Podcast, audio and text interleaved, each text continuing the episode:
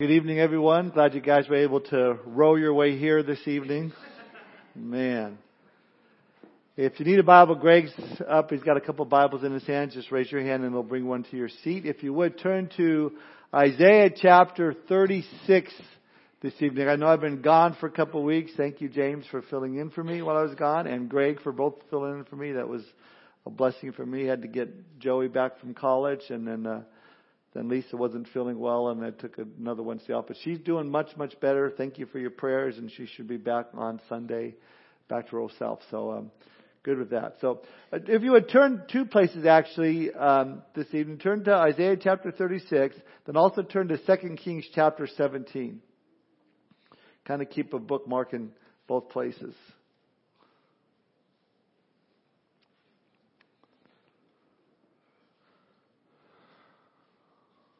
Second Kings chapter 17.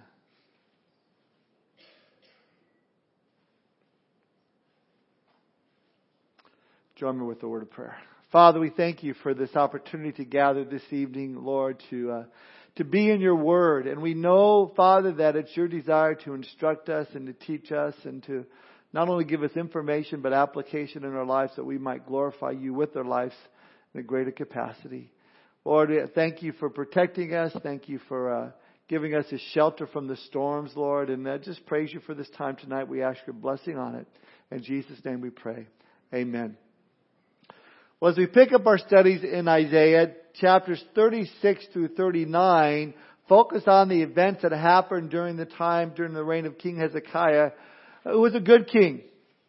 You know, if you want to fool someone, you always tell them, turn to the book of Hezekiah, and you get them looking over and over again. There's no book of Hezekiah, but, but you can find out all about him in 2 Kings chapter 18, 2 Chronicles chapter 31. Bible tells us that he did right in the sight of the Lord, having restored worship in the temple. He called for Passover to be celebrated once again, uh, which hadn't been done in years. He removed the high places, the altars, the pillars, and the Asherah uh, poles in order the people to fulfill their biblical duties to, to tithe so that the priests could be, uh, uh, and Levites could be supported. Second Chronicles 31 verse 20 and 21 tells us this. Thus Hezekiah did throughout all Judah, and he did what was good and right and true before the Lord his God. And in every work that he began in the service of the house of God, and the law and in the commandment to seek his God, he did it with all his heart, so he prospered. I love that. Whatever he did, he did with all his heart as to the Lord, and that's when the prospers, when he would prosper, because he was seeking to please God, seeking to serve the Lord. Now in the meantime, the Assyrians had been swallowing up territory between Nineveh the, the capital city of Assyria, and Jerusalem, the capital city of Judah. They had already defeated the ten northern tribes.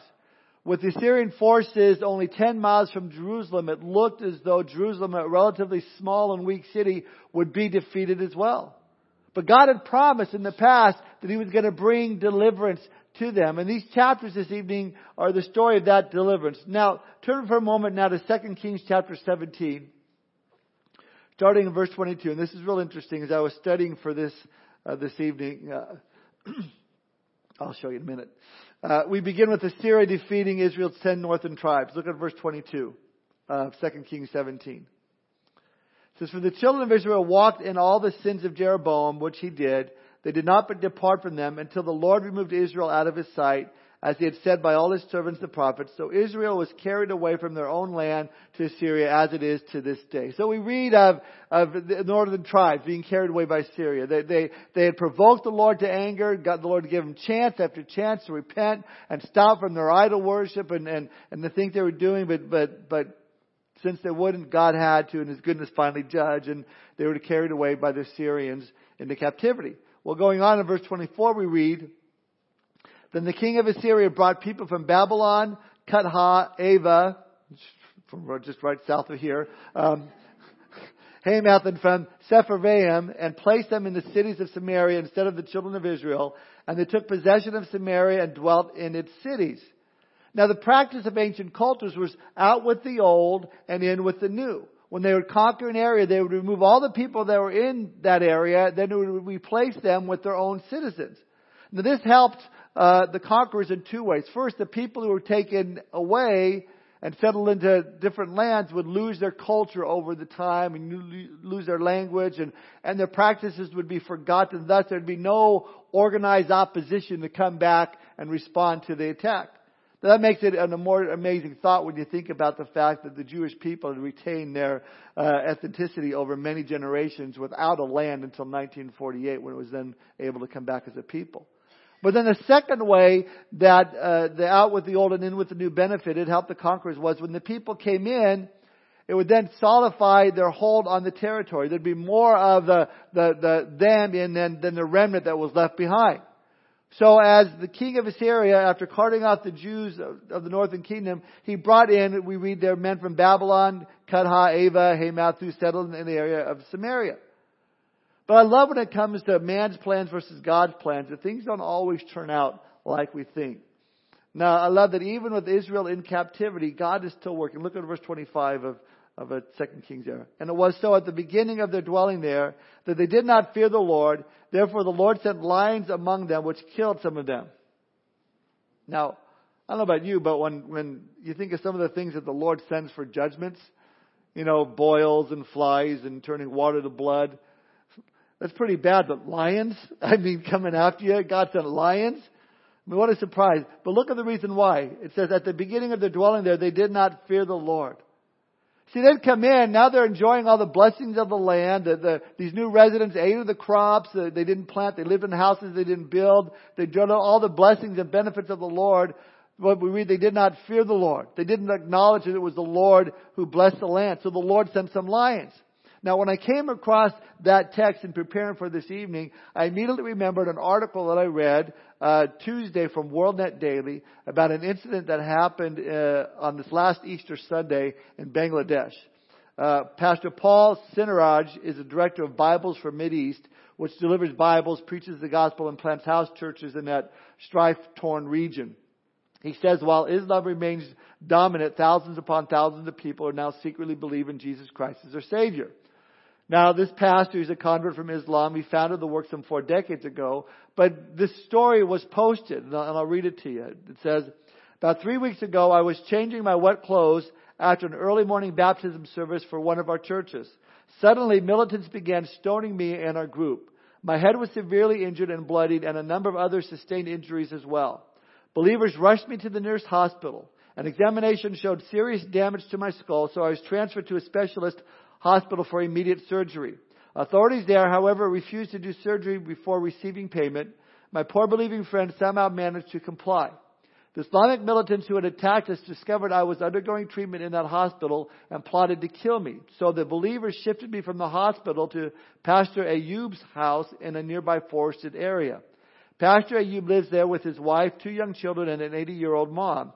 Two believers joined us to help care for me, so the eight of us stayed there. For primary things, we used the forest area and a nearby river. Believers secretly visited me at the forest home and we would have prayer services together. I stayed there for about three weeks. Last Sunday, April 16th, Easter Sunday, we were in the midst of our worship service with Pastor Ayub leading. Suddenly a group of militant reached the house armed with steel bars and other weapons. We had no idea what to do. I still hadn't and have not fully recovered from the surgery.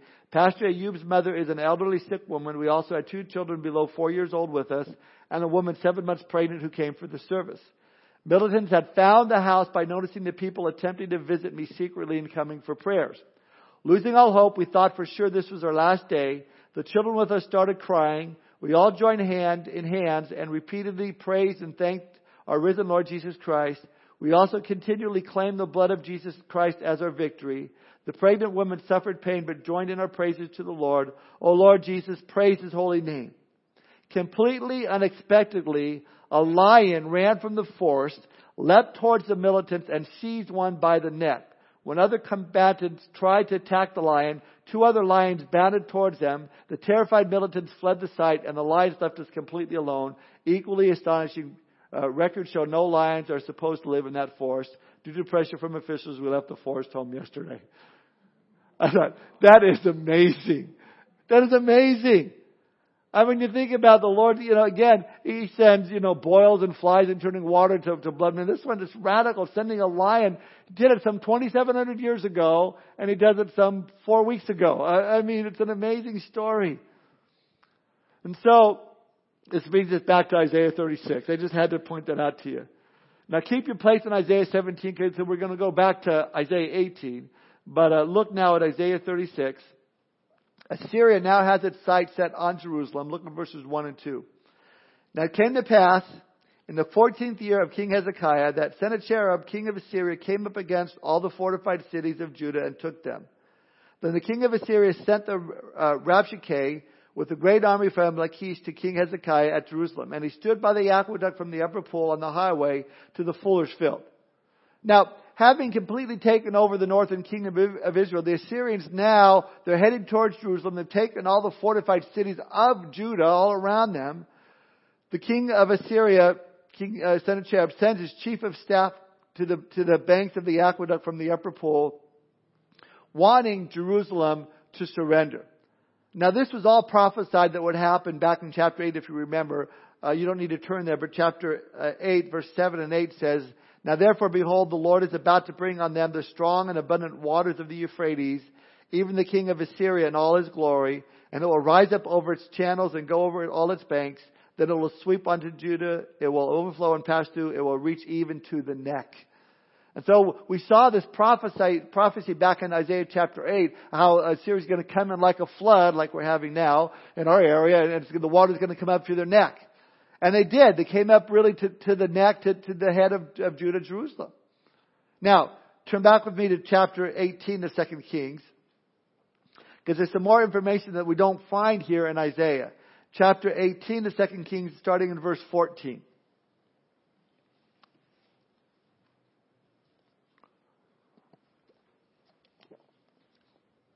It says that then Hezekiah, king of Judah, sent to the king of Assyria Lachish, saying, I have done wrong. Turn away from me. Whatever you impose on me, I will pay. And the king of Assyria assessed Hezekiah, king of Judah, 300 talents of silver and 30 talents of gold. So Hezekiah gave him all the silver that was found in the house of the Lord and in the treasuries of the king's house, at that time Hezekiah stripped the gold from the doors of the temple of the Lord and from the pillars which Hezekiah king of Judah had overlaid and gave it to the king of Assyria. So being surrounded by the Assyrians, good King Hezekiah thinks, I need to buy my way out of this. Now once, you know, Sennacherib had the silver and gold, there was really nothing to stop him from taking Jerusalem anyway, except for the Lord. But see, I think this is a kind of a fallacy that, that mankind has never understood. When you give the devil his due, he simply demands more. If you go, okay, I, I, I'm just gonna, alright, I'm just gonna do this, man, he's gonna want more and more. I think of today when Israel gives away land today to the Palestinians, you know, you think this is gonna stop them from wanting more land? No, they're gonna want more and more. When we make this great nuclear deal with Iran and give them billions of dollars, does that stop them from making nuclear weapons? Of course it's not. When has ever, you know, giving money to a bully ever stopped someone from being a bully? It doesn't happen. See, any sort of compromise leads to more compromise. It's a slippery slope. And when we compromise our beliefs and our position just to try to appease our enemies, it does have an opposite effect. It simply strengthens our enemies more and more against us.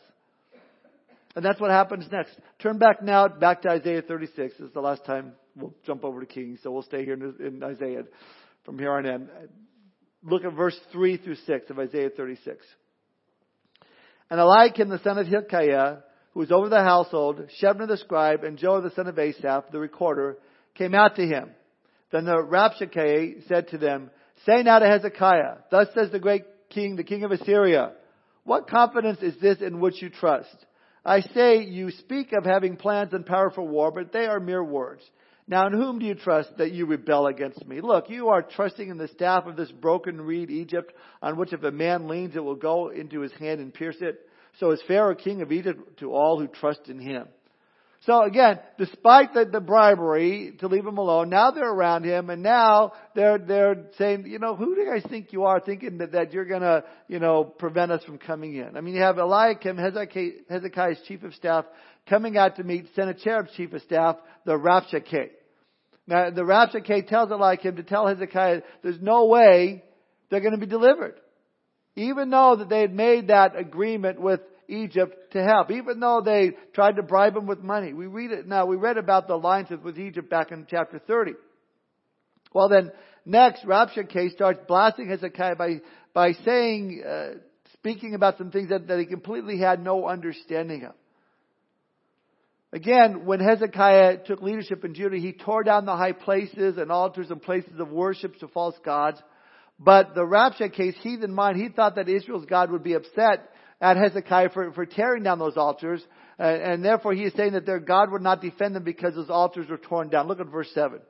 He says, But if you say to me, we trust in the Lord our God, is it not he who hides places and whose altars Hezekiah has taken away and said to Judah, Jerusalem, you shall worship before the altar? See how, how he's misunderstanding what was going on.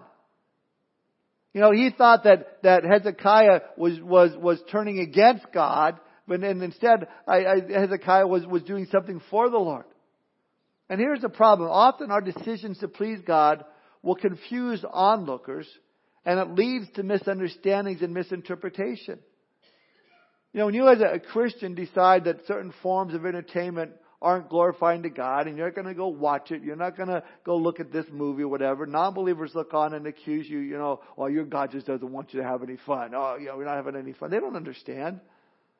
When a Christian makes a commitment to tithe, non-believing friends don't get it. You know, they accuse God of, of begging for money or the Christian is being duped, you know, or, or when a Christian gets, gets, gets fired up about a Bible study and starts making church a priority, their unbelieving coworkers will often accuse them, oh, you're just brainwashed, you know. And here's why. They don't understand. Paul tells us in 1 Corinthians 2.14 that the natural man does not receive the things of the Spirit of God for they are foolishness to him, nor can he know them because they are spiritually discerned. They don't understand what's going on in the spiritual world because they're deceived. They're still blind. They don't get it. So, uh, Rabshakeh thought that Hezekiah was displeasing his God. In reality, he was pleasing the Lord by tearing down those altars and high places to the false gods.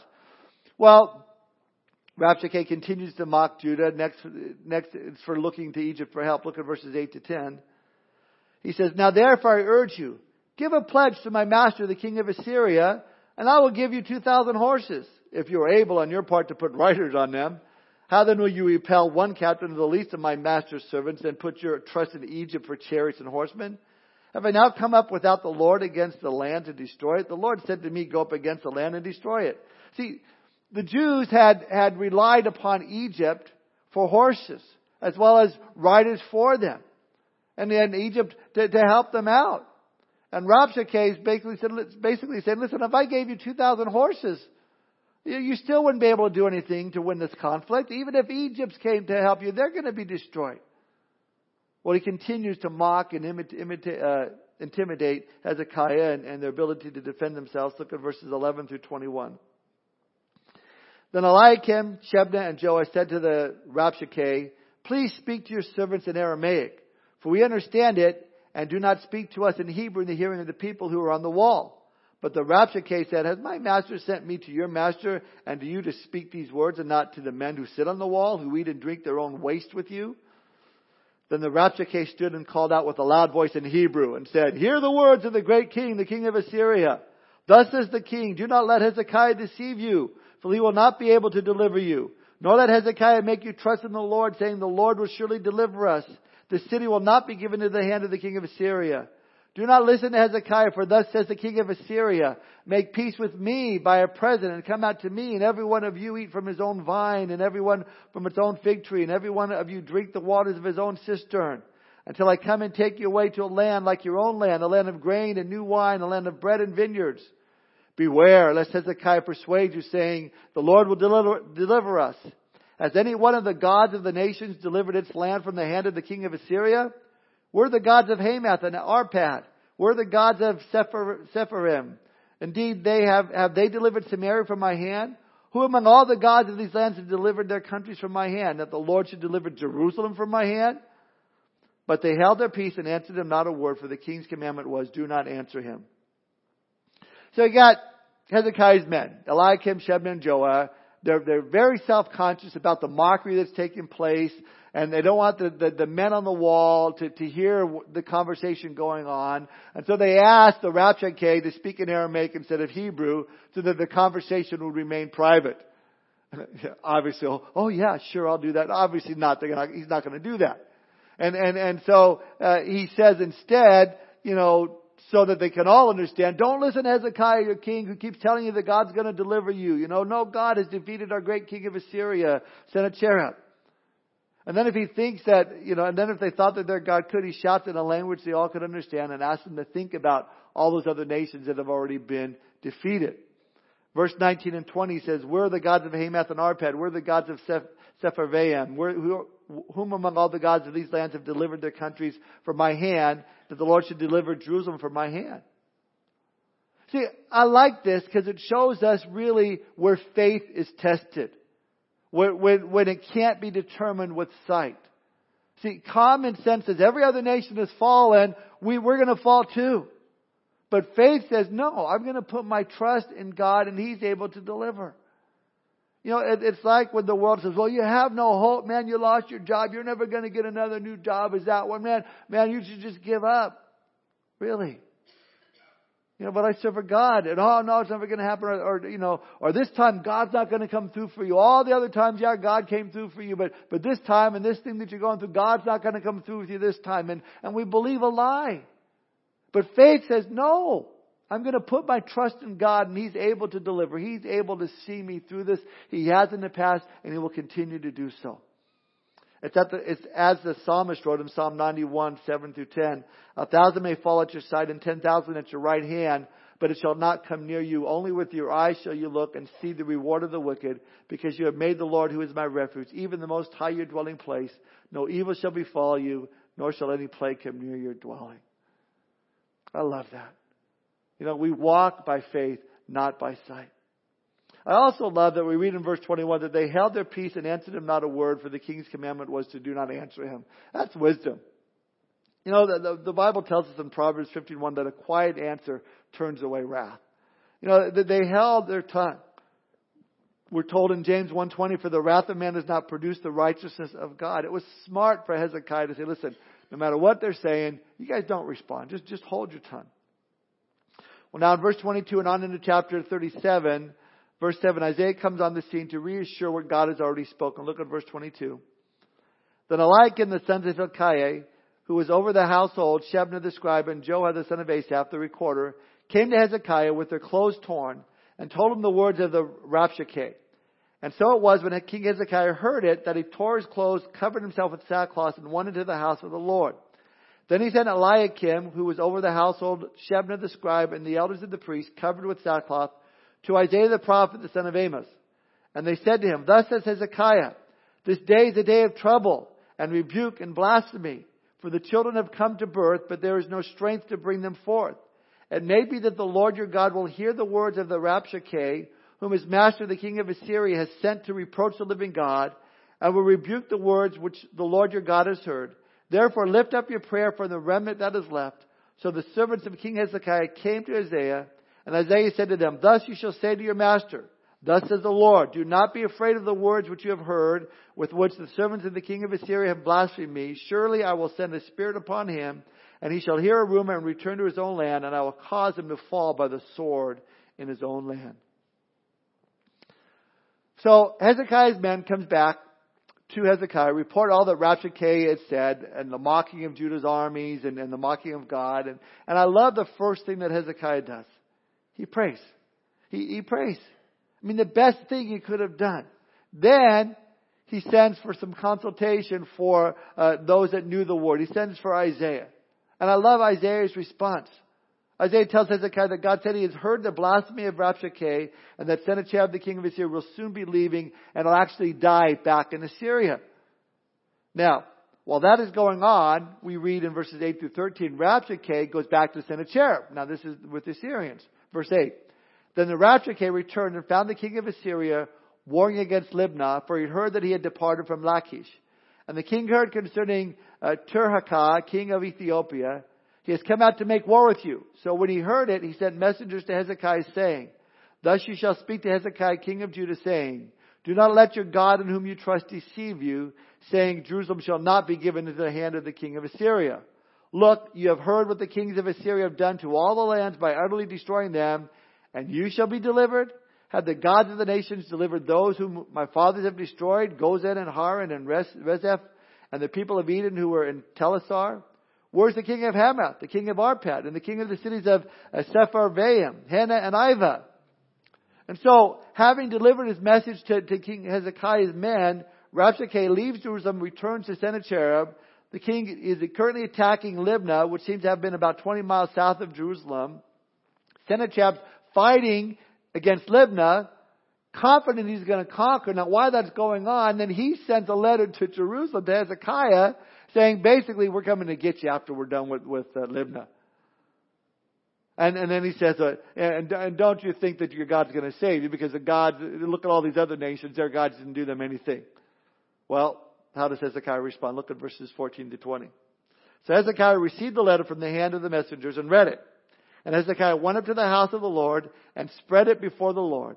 Then Hezekiah prayed to the Lord saying, O Lord of hosts, God of Israel, the one who dwells between the cherubim, you are God, you alone of all the kingdoms of the earth. You have made heaven and earth. Incline your ear, O Lord, and hear. Open your eyes, O Lord, and see. And hear all the words of Sennacherib, which he has sent to reproach the living God. Truly, Lord, the kings of Assyria have laid waste all the nations in their lands, and have cast their gods into the fire, for they were not gods, but the work of men's hands, wood and stone. Therefore they destroyed them. Now therefore, O Lord our God, save us from his hand, that all the kingdoms of the earth may know that you are the Lord, you alone. What a great story. I, I love it. Hezekiah gets a nasty letter, and the first thing he does, again, is he prays. I love it. He gets a nasty word, he prays. He gets a nasty letter, he prays. Now, over the years, I've really come to despise nasty letters.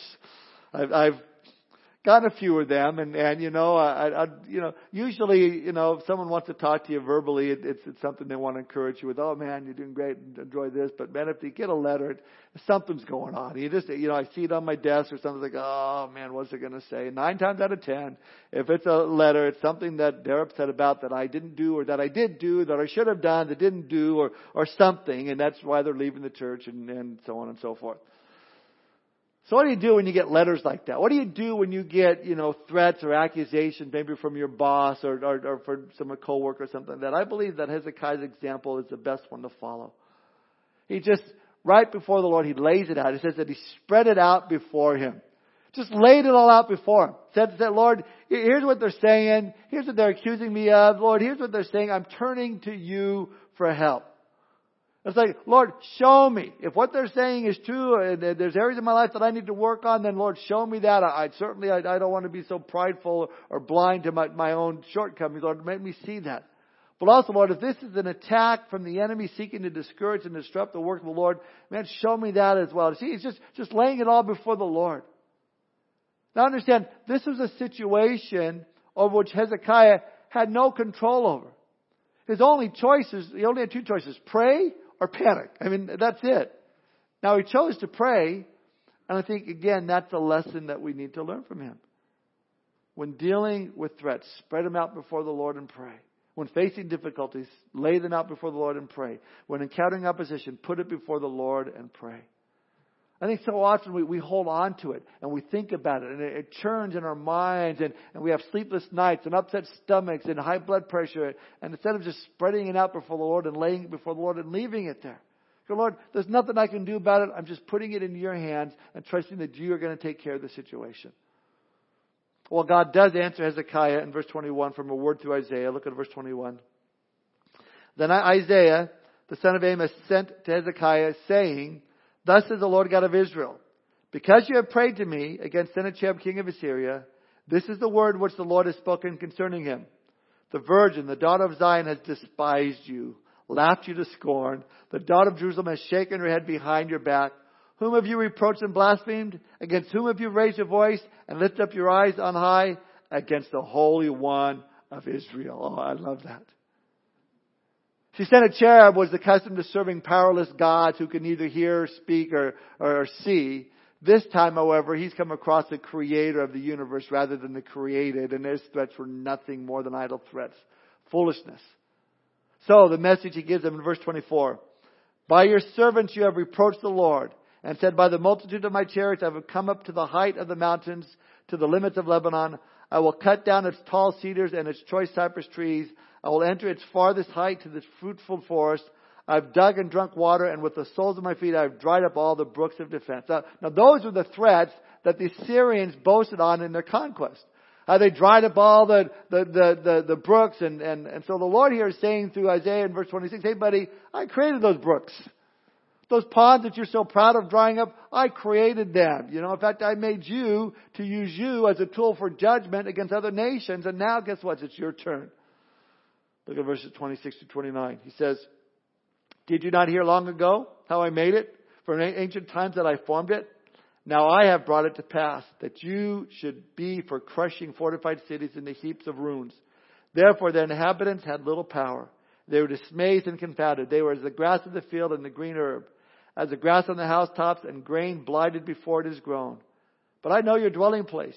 You're going out and you're coming in. And I know your rage against me.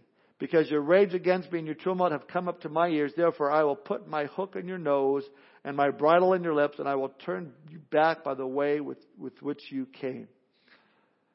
Interesting.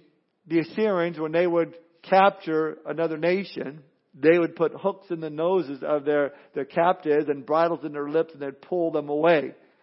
And God is saying, guess what's coming to you? you know, hooks in your noses and bridles in your, in your, in your mouth. I mean, in your lips. I love that. Now Paul says in Galatians 6, 7, do not be conceived. God is not mocked for whatever a man sows, that shall he reap.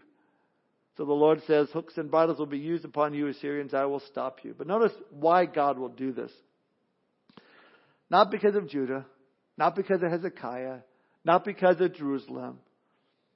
Verse 29 says, Because of your rage against me and your tumult have come up to my ears.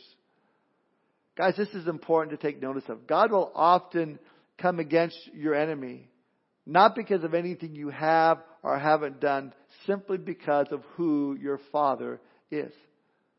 You know, many times you think, oh, oh God's not going to pull me through this time because I haven't been reading my Bible enough, or I, I've messed up this time. I've really blown it. I've really fallen short. And we walk around with this cloud of condemnation hanging over our head thinking that God has washed his hands of me. God's not going to protect me this time. But he hasn't. When people attack God's children, he takes it personally. And we're, we're his adopted sons and daughters. He loves us and, and he's vowed to protect us, to never leave us to forsake us. And I think of my kids, you know, if they're messing around and they break a window, you know, I'm not going to be happy with them. Uh, you know, they're going to be in trouble. But if some stranger comes in my house and wants to, to attack them, I'm going to protect them, regardless of, of what they've done or what they haven't done. God, our Heavenly Father, is no different. He loves us as His children, whether we're good or bad. Jesus loves me when I'm good, when I do the things I should. He loves me when I'm bad, when I, though it makes him very sad. Yes, Jesus loves me. So verses 30 through 32, God gives a word of comfort and assurance to his people. Look at verse 30 says, This shall be a sign to you, that you shall eat this year such as grows of itself, and the second year what springs from the same. Also in the third year sow and reap, plant vineyards and eat the fruit of them. And the remnant who have escaped of the house of Judah shall take, again take root downward and bear fruit upward. For out of Jerusalem shall go a remnant, and those who escape from Mount Zion, the zeal of the Lord of the host, will do this. In other words, listen, you have one, two, you're going to have at least three more years. He's saying you guys are going to be free from any, any attacks. You know, we know eventually Babylon would come in and take them, but at least the Lord is promising them, listen, at least for the next three years, man, the, the, the areas that the Assyrians attacked, man, the, the Jews there, they're going to come back. We're going to, we're going to, you're going to get down and, and you're going to plant the vineyards and eat the fruit of them. And then in verses 33 through 35, he gives a very bold and very specific prophecy he says, Therefore, thus says the Lord concerning the king of Assyria, He shall not come into the city, nor shoot an arrow there, nor come before it with shield, nor build a siege mound against it. By the way that he came, by the same shall he return, and he shall not come into the city, says the Lord, for I will defend the city to save it for my own sake and for my servant David's sake. I love this. That God promises to Hezekiah that not a single arrow would be shot and that the enemy would be leaving. God was going to defend Jerusalem. So you have 185,000 Assyrians. We know this just outside Jerusalem, ready to attack, ready to destroy, just waiting for the word. Now think about this. If one, just, just one of those 185,000 soldiers shot one arrow over to, to Jerusalem, this prophecy would have failed. It would have been done. God's word would not have been true. Or if only one of the 185,000 had wandered into the city, the prophecy would have failed. God's word would have been inaccurate. How wonderful, how amazing, how absolutely trustworthy are the promises and the prophecies of God. Not one prophecy will ever fail. You can count on it. And in verse 36, it's fulfilled. Look at verse 36. Then the angel of the Lord went out and killed in the camp of the Assyrians 185,000. And when the people arose in the morning, there were the corpses all dead. So during the night, while the Assyrians slept, one angel came and killed 185,000 of them. Now, Second Chronicles 32 gives us a little more information. It says in verse 21 there, Then the Lord sent an angel who cut down every mighty man of valor, leader and captain in the camp of the king of Assyria. In other words, from, from what I understand from this, the enlisted guys didn't wake up till the next morning, and what they found must have been terrifying.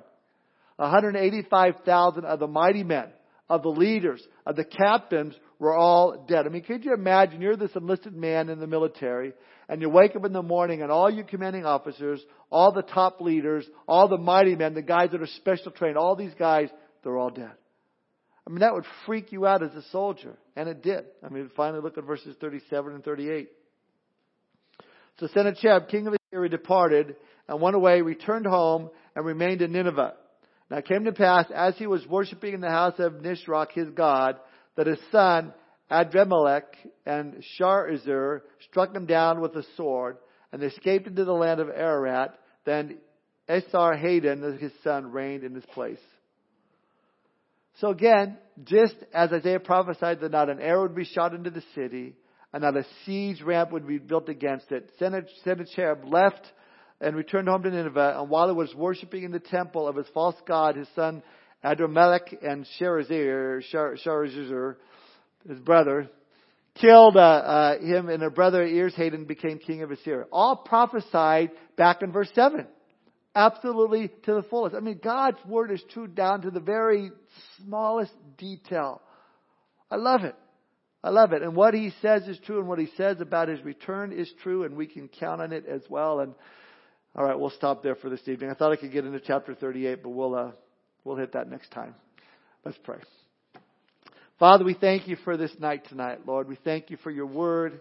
We thank you, Lord, that uh, every prophecy, every promise in your word will come to pass, Lord, just as you said that it would. We've seen it, Lord. We read it tonight, Lord, and we thank you, Lord, that we trust in the God who's a God of His Word. Lord, we thank you that we can walk by, by faith and not by sight, even though we see enemies surround us today, Lord, and shouting blasphemies in the culture which we're, we're living in, Lord. We trust in our living God who has promised to save us and to redeem us and to pull us out of this place one day, Lord, and we thank you for that. We trust in your promises. Thank you for this night, Lord. I pray that you'd give us all traveling mercy on our way home, Lord. I pray that you'd keep us safe. We give you all the glory, honor, and praise for you are a great God and Savior. In Jesus' name we pray. Amen.